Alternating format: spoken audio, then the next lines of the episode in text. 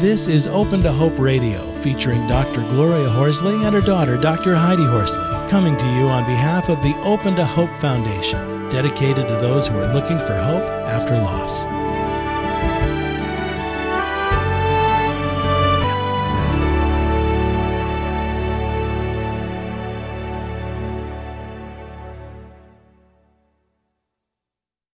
Welcome to the Open to Hope show in partnership with the Compassionate Friends. I'm your host, Dr. Heidi Horsley, and I'm here today with my co host and good friend, Alan Pedersen. And Alan is the executive director for the Compassionate Friends. Hi, Alan. How are you, Heidi? What a privilege to be with you again today. We uh, do these programs, radio, television, uh, webinars, uh, offering people hope. And it's always fun to do to meet different people from different backgrounds, uh, different types of work, but everybody we meet has experienced grief, uh, knows it intimately, and has found hope in their life, is doing good things with their lives, uh, helping uh, other people. So I'm always honored uh, that you let me co host with you. Those times I'm fortunate enough to do it. So thanks for asking me today, Heidi. It's, it's great to be with you. Well, we love co hosting our radio and cable shows with you and with the Compassionate Friends. And it's such a great partnership. And we're so glad that you're here doing this, this work with us. And we have a great guest today, as you know, that I'm excited about. Um, her name is Marty Tousley, and I've wanted to have her on the show for a long time because she is our most popular writer at Open to Hope. So she gets a Yes. lot of people listen reading her her work, and so my mom and I were like, we've got to track Marty down and get her on. And she is going to talk today with us about finding a place of hope. I'll introduce her real quickly. Marty Tousley is an RN, MS, and FT. So she's a nurse and has a master's degree. And she is a nationally certified grief counselor who moderates the online grief healing discussion groups, serving over 8,000 members. As a bereaved Wow. mom and daughter, I know, right? That's a lot. That's that's amazing. As a bereaved mom and daughter, she uses social media to inform and educate the public about the grief that accompanies all kinds of loss, including that of a cherished pet. Her books, including Finding Your Way Through Grief, A Guide for the First Year, and The Final Farewell, Preparing for and Mourning the Loss of Your Pet. Welcome to the show, Marty. Thank you so much, Heidi. I'm just honored to be here. Thank you. So, Marty, um, you reach so many people, and thank you for doing that and for, you know, putting yourself out there because you touch many, many lives. And I was wondering if you could first tell us about a little bit about your own losses and what brought you to doing this kind of work. Well, it's kind of an interesting way to get where I've gotten, I guess. Um, it all started, my interest in grief has been there for a very long time. I've been in the field for many, many years.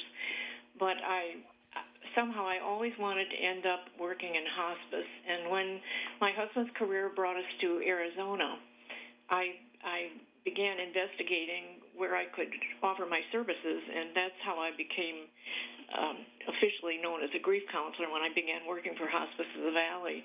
At the same time, I also was volunteering my services to a pet grief support service through the Companion Animal Association of Arizona and began facilitating a monthly pet loss support group. So those two interests just went hand in hand. And then in, oh, I guess it was around uh, the early 2000s, the late 1900s, I experienced one major surgery after another. Started with my feet, and then I had a knee replacement, and then three hip replacements, and then a um, spinal fusion, which required my it necessitated my not being able to make home visits anymore for Hospice of the Valley. So one of my colleagues suggested that in order to stay in touch with my clients, whom I couldn't visit at home anymore, that I would should start a website. So that's how grief healing came into being back in January of 2000. And that was that was before all this stuff was happening. You were kind of at the forefront of all this on the internet.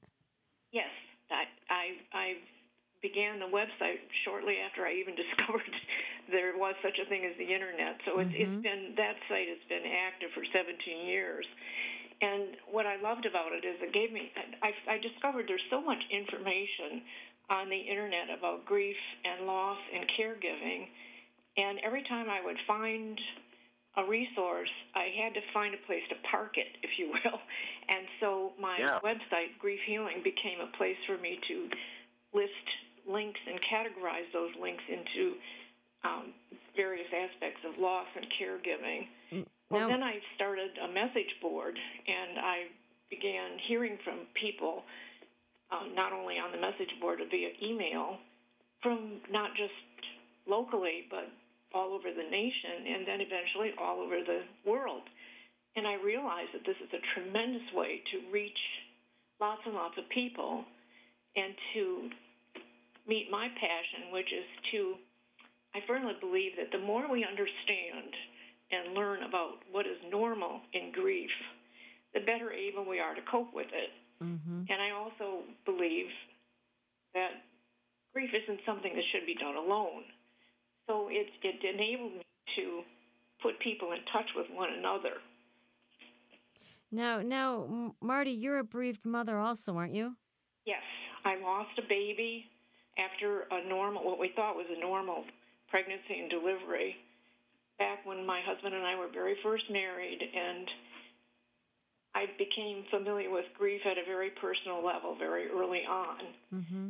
But it wasn't until, believe it or not, until I lost a dog that I loved dearly Mm-hmm. many years later that I got in touch with the profound grief that accompanies loss of a companion animal. Mm-hmm. And while I was grieving for that dog, it put me in touch with all of the grief that I had felt when I lost that baby. And that was, you know, nearly 50 years ago, and there just wasn't available to us, with certainly not the internet, but there was no such thing as a support group, a grief support group. Well, and I'm no such thing as the thinking, internet. like you said, it was so long ago. I'm wondering if, you know, your loss wasn't acknowledged and it was minimized, and you may, on some level, have thought you kind of didn't have the right to even grieve, and it wasn't until the loss of the dog that you really maybe got in touch with it. I don't know if that was what was going on. That was part of it, Mhm. and, and certainly um, my husband was a great support. But back then, losing a baby was just something you didn't talk about, Right. and everyone Right. I knew kind of acted like nothing had happened, and you know you're just expected to pick up and go on. After I lost the dog, though, several years later, I was just astounded at how devastated I felt Mm-hmm. and it it induced me to do some research and to find whatever I could get my hands on to help me understand what why am I reacting like this?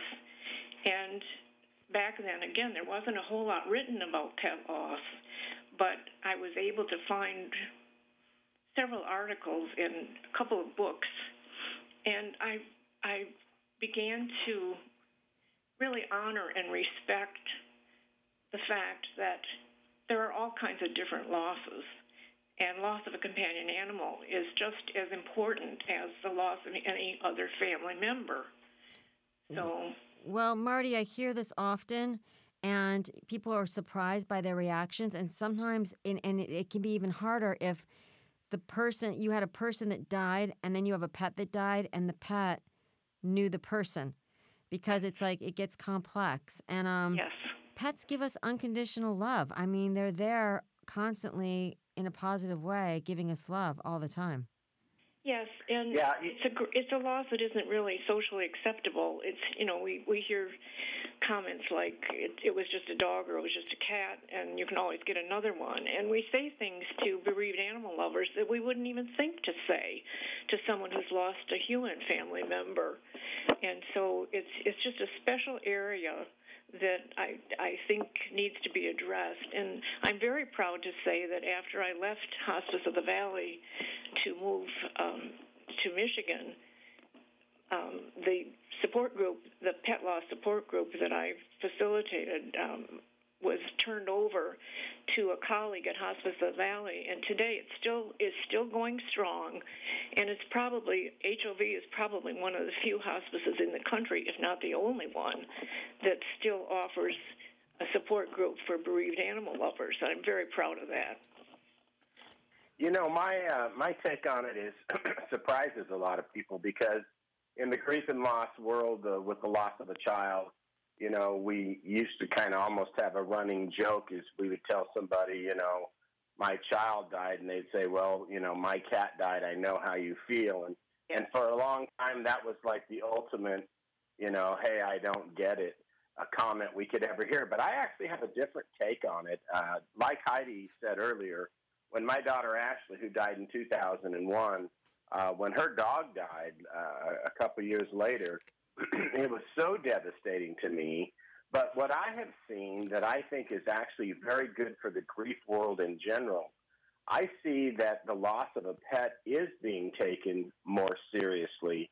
And people that uh, are losing pets and people that are giving it more credence because grief is grief and loss is loss. And mm-hmm. when you lose exactly. someone, uh, something you love. You're absolutely right, Alan. It's, it's no, loss taken no far more seriously today than it was 20 or 30 years ago. And I think, you know, there's a lot of societal reasons for that. One is that um, some couples are remain childless either through choice or through infertility, and their pets become their their fur babies, their children in in a sense. And I've also certainly learned over the years it's not for me to judge what someone else loves when they loss is loss. And you can lose a job you can lose a home you can lose your reputation. Um, there's all kinds of different losses. And the worst loss in the world is the one that you're experiencing now. And it's not for me to judge how important that was to you. What matters is the person's relationship to whatever has been lost. That's what matters. Yeah, and I, I think that's what's happening. I think it's it's giving more credence and allowing us as a society to focus on grief. And like you say, grief is grief and loss is loss. My today is the three year anniversary uh, since uh, my dear friend, our dear friend, the grief world's dear friend, Dr. Darcie Sims, mm-hmm. died, and and she always said something about grief, which I find fascinating, which I think you relate to really well too, Marty. Is kind of grief is is uh, like an onion. You know, you peel it back in layers and layers. And and and speaking of pet loss, a couple of years ago, I was in uh, El Paso, Texas, and I met a man, and he'd had all these losses in his life, including his son. And he's telling me his story after I'm done uh, speaking that day and he tells me the story about you know uh, his brother, how his brother had died, and how his son had died, and and now he's about five years out from his son dying. He said, Alan, I never physically could break down and cry. And then he told me the story about how a couple weeks earlier his dog had died, and he said, I just couldn't get out of bed. I couldn't stop weeping for days. And he said he realized that that you know that his that dog was just the thing that remember that little thing he used to hit and push it so far and it would finally tip over. That was the tipping point mm-hmm. for him yep. that allowed him to open up all the grief, like you said about your loss from 50 years ago. Right. But that darn dog, when it died, allowed him to open up finally and really uh, weep and mourn for all of his losses. So I love the work you're doing mm-hmm. in that mm-hmm. area and giving people permission to grieve for whatever it is they are grieving for for as long as they need to grieve. And, and the only time we lose sight, in my opinion, in the grief world is when we try to compare any mm-hmm. loss. We're compassionate, not comparing people. I, I, I, love your work in that area, Mark. I agree with you, Alan. We should Comparisons Alan, the other are thing that dangerous. Struck me when you t- mentioned your daughter and how two years later her dog died and how upset that was to your upsetting that was to your family. An animal can often be a link mm-hmm. to uh, the person who has died, and once that animal dies, then we've lost yet another connection to the loved one who has died. So, it's it's so important, I think, for people to tune into what they're feeling and, and figure out why am I reacting this way? And so often it's, as I said, it's, it's the attachment that we have to whoever was, uh, it is that we've lost. And sometimes it's an animal can be that connecting link to the person who has died. And that's why it hurts so so much. I agree with you, Marty. And I wanted to ask you, uh, switch gears a little bit here, because I know you've written another book called Finding Your Way Through Grief A Guide for the First Year. Yes. What advice would you give people out there? Because we have a lot of listeners that are in their first year and they do not know how they're going to survive. And what Well- advice would you give them? The first thing I would say is that book, uh, is, the title indicates the first year. I think the guide is useful no matter where we are in grief because the second year, a lot of times people get set up to think the first year is going to be the worst. And so often, the second year for some people can be even harder than the first because all of that initial shock and numbness has worn off by then. And all of the details are, are haven't been taken care of. And you're hit with the full force of all of the secondary losses that you experience. So I don't want to imply that the first year is the most important or the most difficult because it it there's no time frame. That said, um, the advice I would give um, that's a big question, Heidi.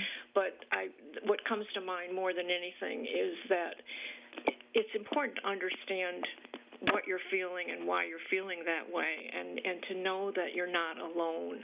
And i think it's helpful to avail yourself of all of the resources that you can find and not look at asking for help as some sort of weakness. It's not weak at all. In fact the the person who has the courage to reach out and say i can't do this by myself help me is one of the bravest persons you could meet it, it takes a lot of courage to admit that we need help. So I would say that uh, I guess the other thing I think is so important is to recognize that grief is not a pathological condition. It's not a disease, it's not a disorder. It's a normal reaction to losing someone or something that you dearly, dearly love. I, I completely agree with that. And I love that you said that because I absolutely agree with you. And too often it is pathologized. And, you know, too often the label of clinical depression is slapped on people that are newly grieving. Right. You know, Right. I, I've seen it over and over. I agree with you. Is there And the a- other thing, yeah, Heidi, mhm. is there's there are so many resources available out there, and Open to Hope is one of the premier leaders in that regard.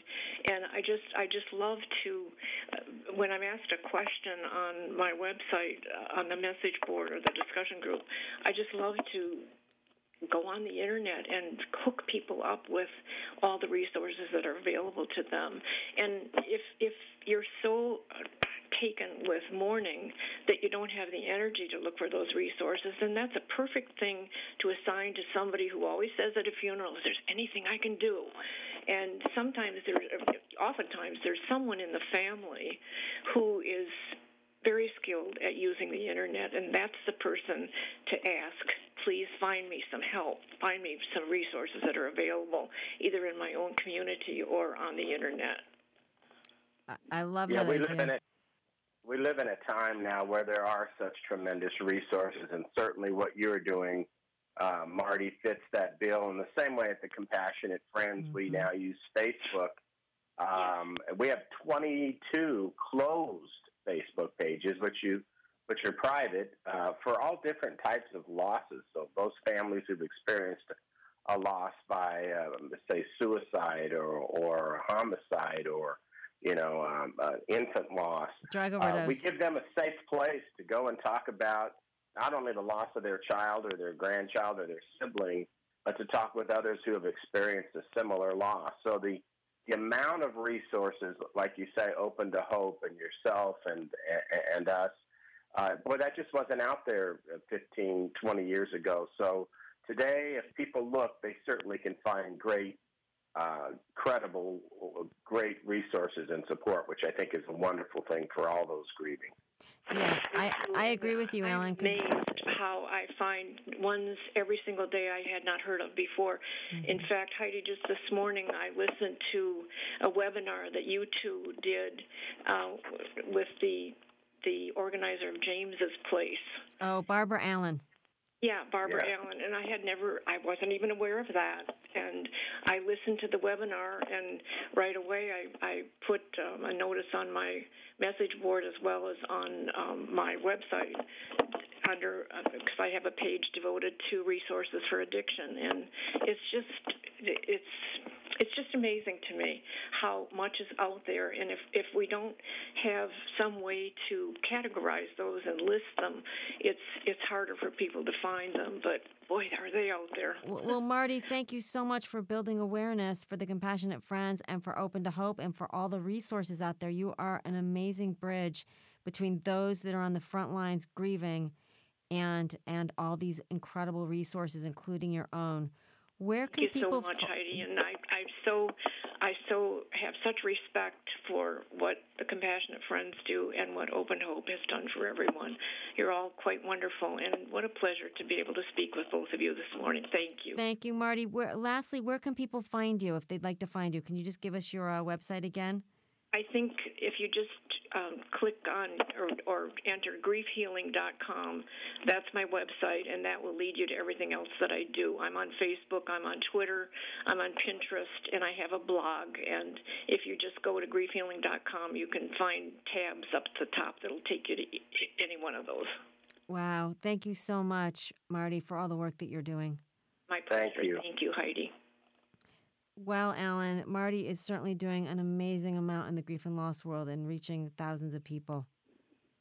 Yeah, she's definitely one of the pioneers, Heidi. And uh, so I, I looked at her website earlier today, and there's just so much information on there that literally you could spend uh, an, uh, a lot of time and just good grief information. Uh, so uh, I like her outlook, and I like all the work she's doing. Another great guest. Absolutely. Offering hope. And for those, those of you out there, hopeless. yeah, absolutely. For those that feel hopeless, it's another guest offering hope. And for those out there that need more hope and that need to be connected, please do go to Marty's site at griefhealing.com. And Alan and I always like to say if you've lost hope, please lean on ours until you've found your own. Thank you.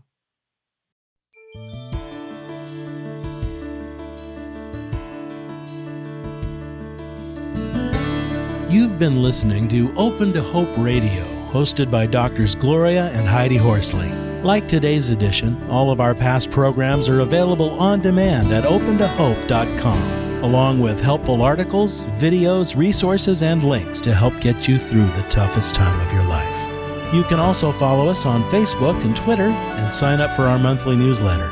Again, that's opentohope.com. Check it out today. Then be sure to stop by next Thursday at 9 a.m. Pacific Time when we'll be posting another edition of Open to Hope Radio. Remember, others have been where you are. They made it through, and you can too, as long as you're open to hope.